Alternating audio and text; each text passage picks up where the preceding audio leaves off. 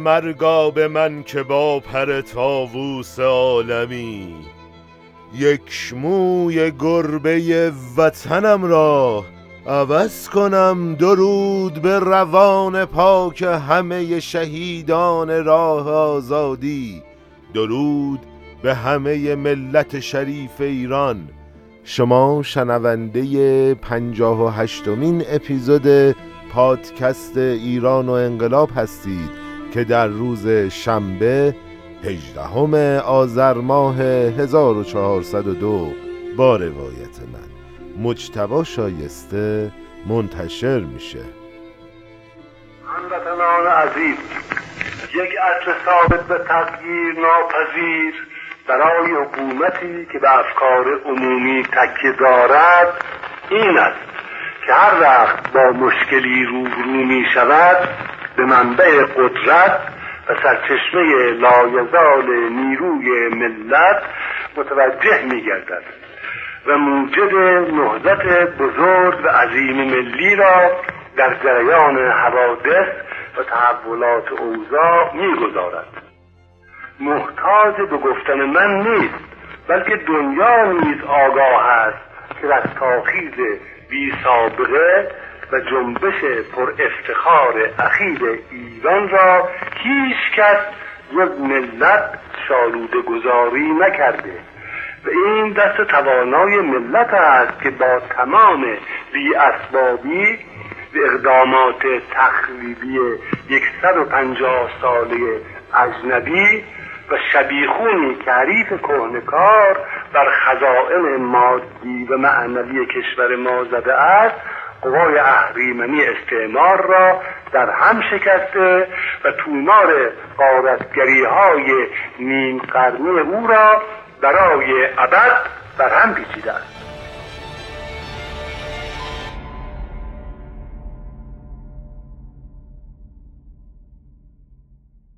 خب قبل از بررسی اپیزود قبل بگم که ما توی اون اپیزود از یه عبارت پیشبینی کاساندرایی استفاده کردیم که یکی از همراه های خوبمون به اسم سجاد حسنپور توی کامنت های Castbox این موضوع رو مفصل توضیح داد که من اون عبارت ها رو دقیقا اینجا براتون عنوان می‌کنم. کاساندرا در واقع یه شاهزاده بود که خدای آپولو عاشق اون شد و اون قول در ازای اینکه توانایی پیشبینی آینده رو به دست بیاره با خدای آپولو ازدواج کنه. اما کاساندرا با دریافت این هدیه تصمیم خودش رو تغییر میده و از ازدواج با آپولو خودداری می‌کنه. آپولو به تلافی قدرت اقناع رو از کاساندرا می‌گیره.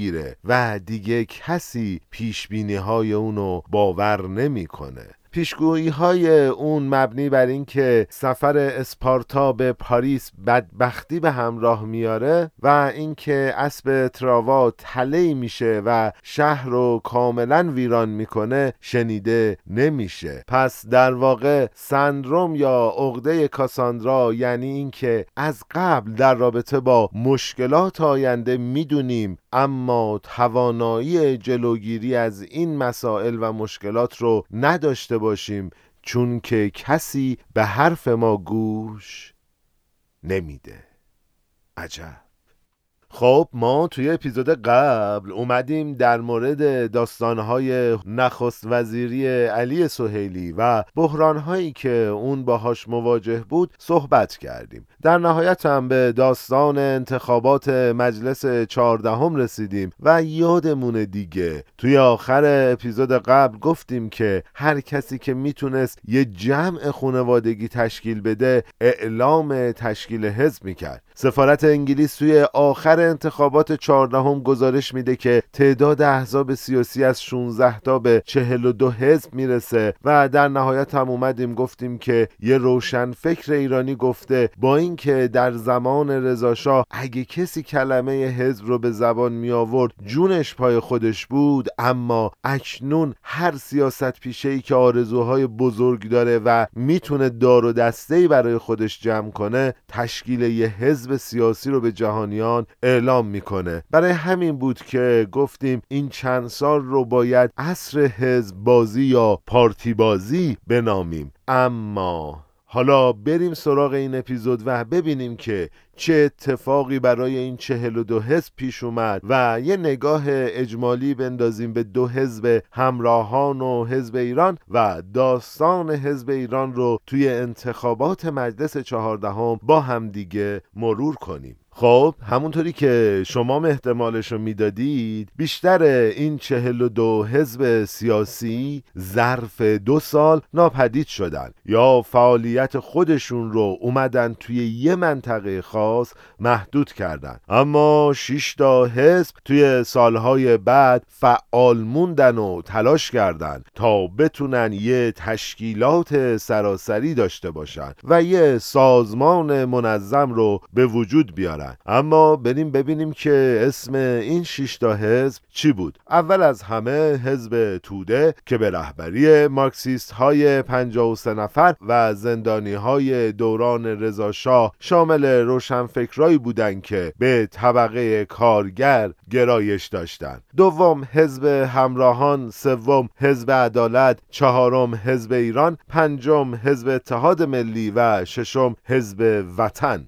خب حزب توده رو من یه توضیح مختصر دادم ولی خیلی باش کار داریم. فعلا حزب توده رو بذاریم کنار بریم سراغ بقیه احزاب و ببینیم که اونا چه تشکیلاتی رو با چه افرادی تونسته بودن سازمان بدن. حزب همراهان در واقع یه محول کوچیک از روشن فکرای رادیکالی بود که اتفاقا از همکارای حزب توده هم بودن. اما یه تفاوت بزرگ با حزب توده داشتن. اون تفاوت چی بود؟ این بودش که اعضای این حزب وابستگی شدیدی که حزب توده به روسیه یا همون شوروی داشت رو نمیپسندیدن این حزب توی آبان سال 1321 تشکیل شد و چهره اصلی حزب مصطفی فاتح بود یه اقتصاددان تحصیل کرده توی انگلیس که البته یکی از بلند پای ترین ایرانی های شرکت نفت ایران و انگلیس بود. فاتح توی دوران کودتا همزمان با شکلگیری جبهه متحد موسوم به جمعیت مبارز فاشیسم روزنامه مردم رو با همکاری رهبران حزب توده منتشر می‌کنه. اما بعد از اینکه از حزب توده جدا میشه میاد و روزنامه خودش رو به اسم امروز و فردا تأسیس می‌کنه. در واقع فاتح سالهای بعدش یه تحقیق ارزشمند می نویسه با عنوان پنجاه سال نفت ایران که در رابطه با شرکت نفت بود. خب طبیعی هم بود دیگه. می‌دونیم که از افراد بلندپایه شرکت نفت ایران و انگلیس بود. ما خیلی فرصت نکردیم روی این به هر حال تحقیق ارزشمند یه نگاهی بندازیم و بررسیش کنیم. ولی اگه براتون جالب هست حتما سرچ کنید. منابعش هست روی اینترنت و می‌تونید که بخونیدش. عباس نراقی یکی دیگه از مؤسسای این حزب به شمار می اومد یه حقوقدان جوان بود که یه نکته جالب دربارهش وجود داره. در واقع اونو به عنوان عضو فریب خورده پنجاه و سه نفر در زمان رضاشاه به یه حبس کوتاه مدت محکوم کردن. اونایی که با پادکست ایران و انقلاب همراه بودن یادشونه. ما توی اپیزودهای قبل در رابطه با داستان پنجاه و سه نفر صحبت کردیم البته کتابی که بزرگ علوی در رابطه با این موضوع نوشته.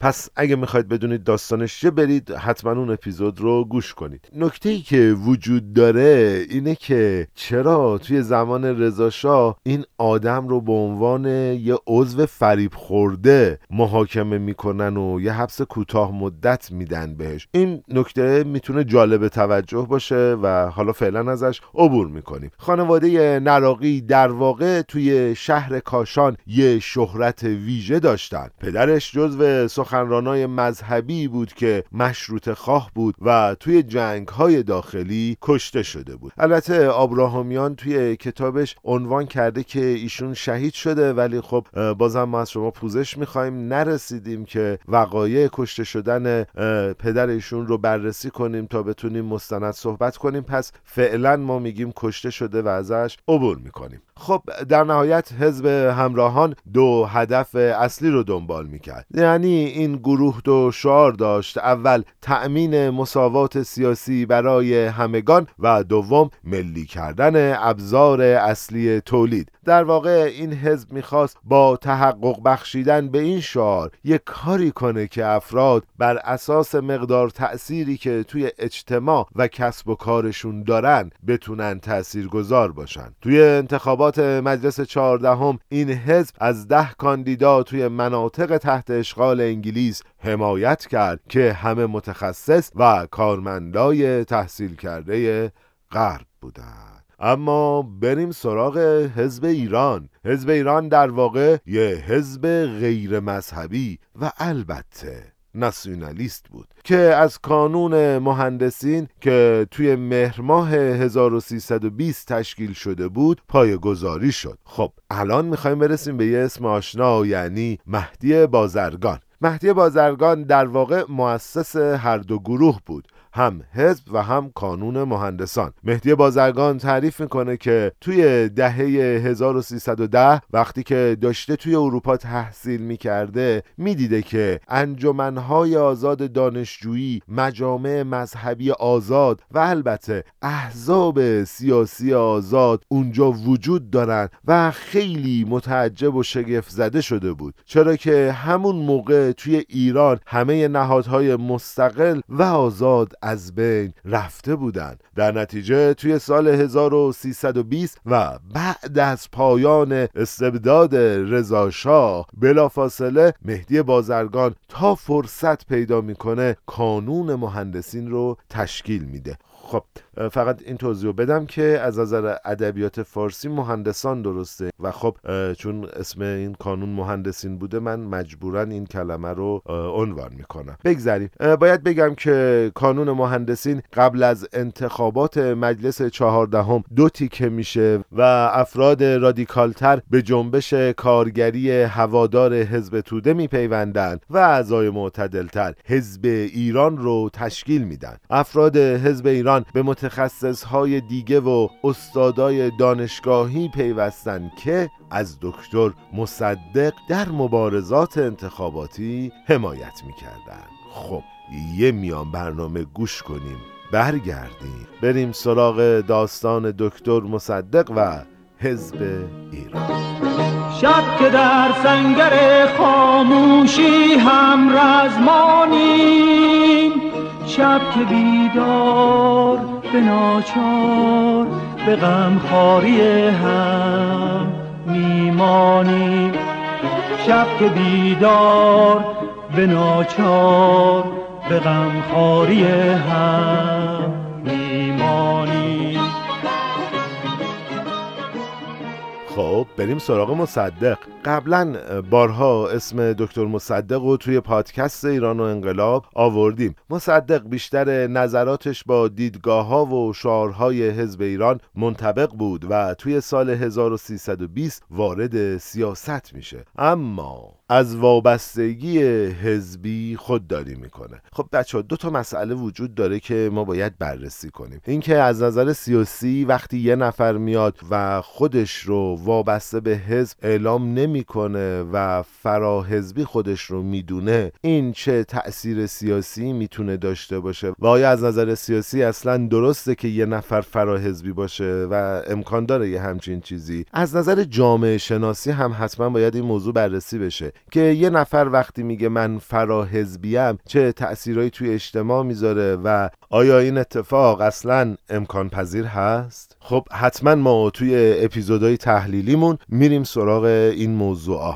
بگذریم و خب مصدق به این مستقل بودنش هم افتخار می‌کرد و البته با حمایت رؤسای اصناف تهران و همچنین انجمنهای سنفی مبارزه انتخاباتی خودش رو توی سه جبهه مختلف شروع می‌کنه. اول از همه اعلام می‌کنه که ایران وقتی به استقلال می‌رسه که از سیاست خارجی گذشته خودش که مصدق بهش موازنه مثبت می‌گفت رها بشه. مصدق می‌گفت ما باید خط مشی بیطرفانه داشته باشیم و اسمش رو هم موازنه منفی گذاشته بود. از نظر مصدق رهبران و سیاستگزارای خارجی ایران همواره روسیه رو به عنوان همسایه شمالی در مقابل انگلیس به عنوان همسایه جنوبی قرار داده بودند. و اونها بارها به انگلیس یه امتیازاتی به ضرر روسیه داده بودند از طرف دیگه همیشه هم دنبال یه نیروی سوم بودن مثل آلمان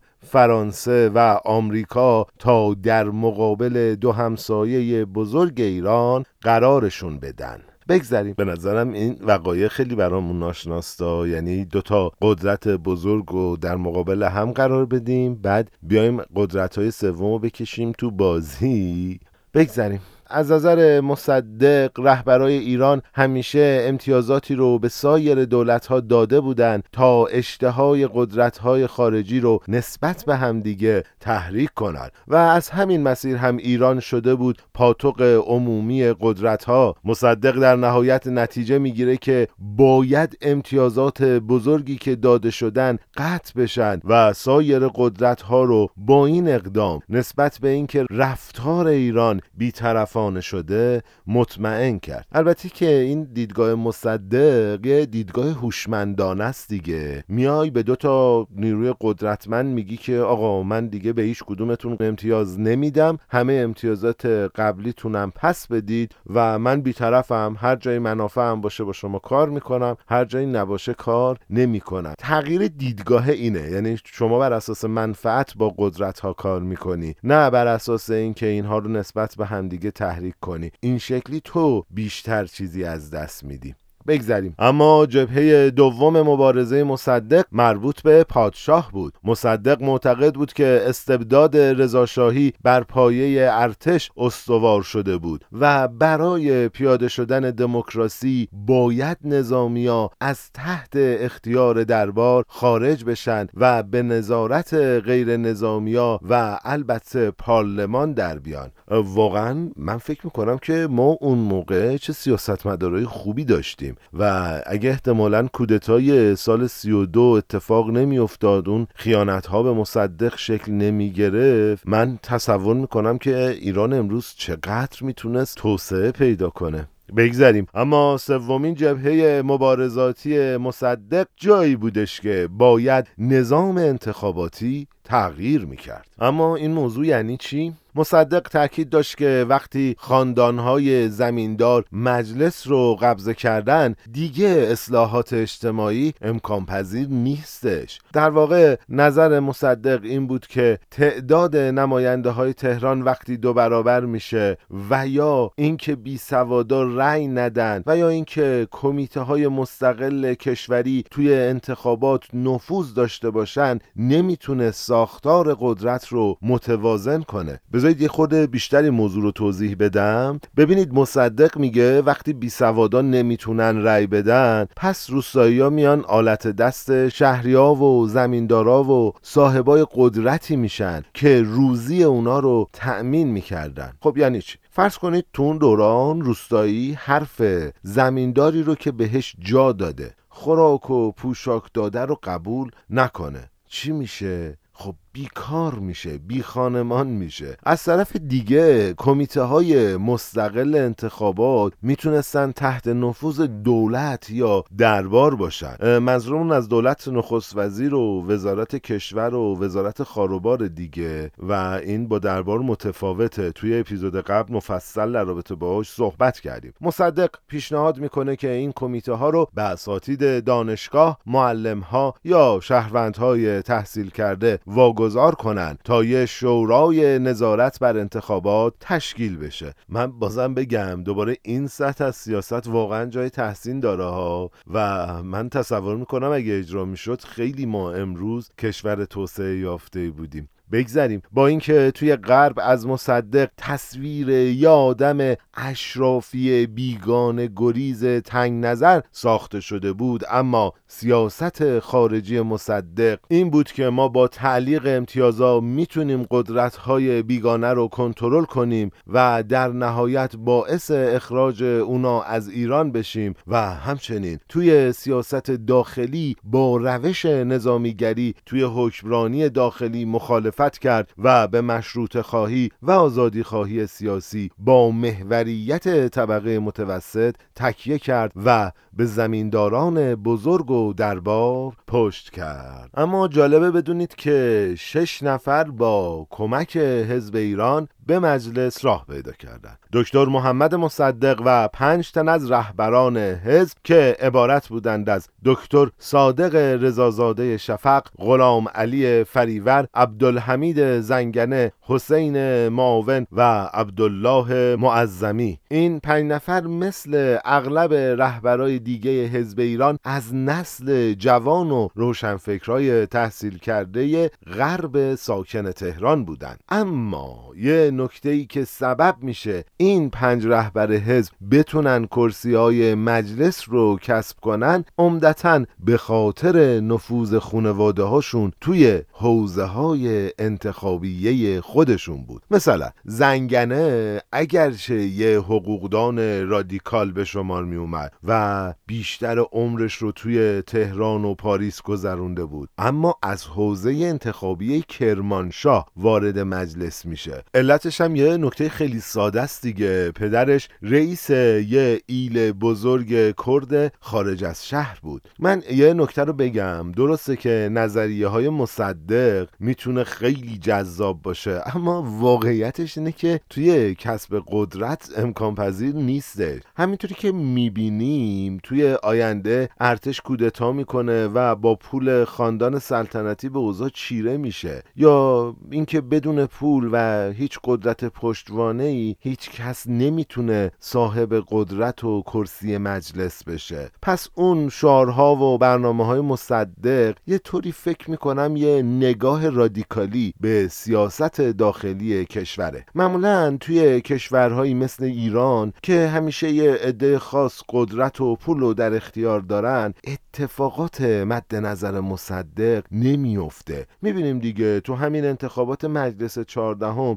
کسایی توی حزب مصدق رأی میارن که با نظریه اصلی مصدق ضدیت دارن. در واقع به پشوانه خانواده هاشون که زمیندارای بزرگ و رئیس ایل بودن می‌تونن به کرسی مجلس برسن. بگذریم. خب حزب ایران علاوه بر حمایت از سیاست های کلی مصدق نوع رقیقی از سوسیالیسم فرانسوی رو تبلیغ می‌کرد. اول اینکه این حزب خواهان یه انقلاب ملی علیه مالکان فودال شد. این حزب می‌گفت این انقلاب در واقع راهی رو که مشروط شروع کرده بود رو ادامه میده. برای همین حزب می‌گفت کشمکش اجتماعی اصلی توی ایران بین مردمان ستم دیده و حاکمان ستمگر در جریانه نه بین طبقات متوسط و پایین مردم. اما این حزب مدام به دولت فشار می آورد که برنامه صنعتی شدن ایران رو بچینه و به این موضوع عقیده داشت که کشورهایی که کشاورزی محور هستند تو سریخور کشورهای پیشرفتن و راه استقلال از تغییر این مسیر هموار میشه. البته می‌دونیم دیگه امروز این نظر یکم اشتباه دیگه مثل هند مثل هلند برزیل اوکراین کشورهایی که اقتصاد سیاسیشون داره حول محور کشاورزی یا دامداری میچرخه. پس می‌گفت دولت باید همه صنایع بزرگ رو به دست بگیره چرا که سرمایهداری اقتصاد آزاد قدرت اقتصادی و سیاسی رو به دست یه عده بی سواد داده که با غارتگری نه تنها توده های مردم رو استثمار کردن بلکه هیچ احترامی هم به نیروهای متخصص و ماهر و تکنسین های چیره دست قائل نیستند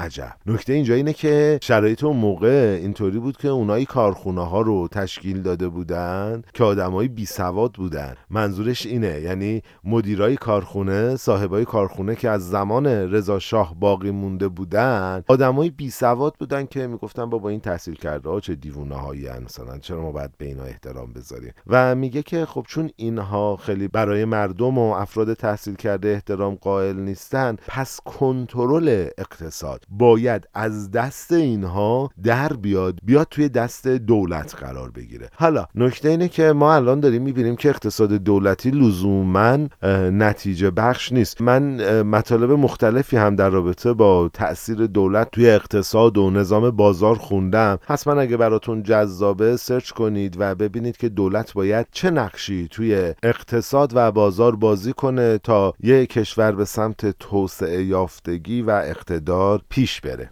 اما حزب ایران علاوه بر این مبارزاتی تبلیغاتی بر ضد خاندانهای متمول قدیم و جدید راه انداخت و به طوری که توی یکی از جزوه های حزب نوشته بودند مانع اصلی بر سر راه پیشرفت ملی طبقه اعیان خب تا اینجا ما یه نگاهی به حزب همراهان و حزب ایران انداختیم و گفتیم که حزب ایران اومد یه نوع رقیقی از سوسیالیسم فرانسوی رو توی ایران پیاده سازی کنه و علیه اشرافیگری مبارزه می‌کرد. اما توی اپیزود بعد می‌خوایم ببینیم که آیا این حزب توی مبارزه در این راه موفق میشه یا نه و بریم سراغ داستان بقیه احزاب. من این نکته رو بگم با توجه به اهمیت احزاب تلاش می‌کنیم که طی هفته های پیش رو گفتگوی خودمون رو با کارشناس سیاسی در ارتباط با احزاب داشته باشیم و می‌خوایم ببینیم که اصلا شکل گیری چگونگی وقوع کودتا و اتفاقات بعد از اون که منجر به انقلاب 57 میشه احزاب چه تأثیری توش داشتن و خیلی دقیق باید این اثرگذاران صحنه سیاسی ایران رو توی اون دوران بررسی کنیم تا بتونیم قطعات پازل انقلاب 57 رو درست کنار هم بچینیم و ببینیم که یه انقلاب چطوری توی ایران شکل می‌گیره و موفق میشه. خب خیلی ممنونم ازتون که ما رو میشنوید و زمان می‌گذارید. می‌خواستم بهتون بگم که ما از طریق رمز ارز این امکان رو فراهم کردیم که شما بتونید از این طریق از ما حمایت مالی بکنید. در کنار سایر راه های دیگهمون مثل صفحه هامی باش و شماره کارتی که توی صفحه اپیزود گذاشته بودیم یک لینک جدیدی رو هم اضافه کردیم که شما از طریق اون لینک می‌تونید از ما حمایت مالی کنید. اما مثل همیشه من از همه شما سپاسگزارم که ما رو به دوستاتون معرفی می‌کنید. روند رو به رشد شنیده شدن ما نشون میده که شما به ما محبت می‌کنید و ما رو به دوستای خودتون معرفی می‌کنید و اون دوستاتون هم میان ما رو سابسکرایب می‌کنن و می‌دونیم دیگه واقعا ما هیچ تبلیغ دیگه ای جز شما و معرفی شما به دوستاتون نداریم. اما من تشکر می‌کنم از همه دوستانی که به من کمک می‌کنن تا پادکست ایران و انقلاب منتشر بشه. دوستانی که مطالعه می‌کنن توی گروه نویسنده هامون و دوستانی که تو حوزه سیاسی و تاریخی یا جامعه شناسی به من کمک می‌کنن و مشورت میدن. متن این اپیزود رو من مجتبی شایسته نوشتم و سرکار خانم آیه آقاخانی توی edit و میکس این کار همراه من بوده. من از همه دوستان تشکر می‌کنم. می‌کنم و می‌دونیم دیگه. ما پادکست ایران و انقلاب رو تولید می‌کنیم برای عزت اقتدار و سربلندی میهنم ایران. ایران من ایران من آن مهرجان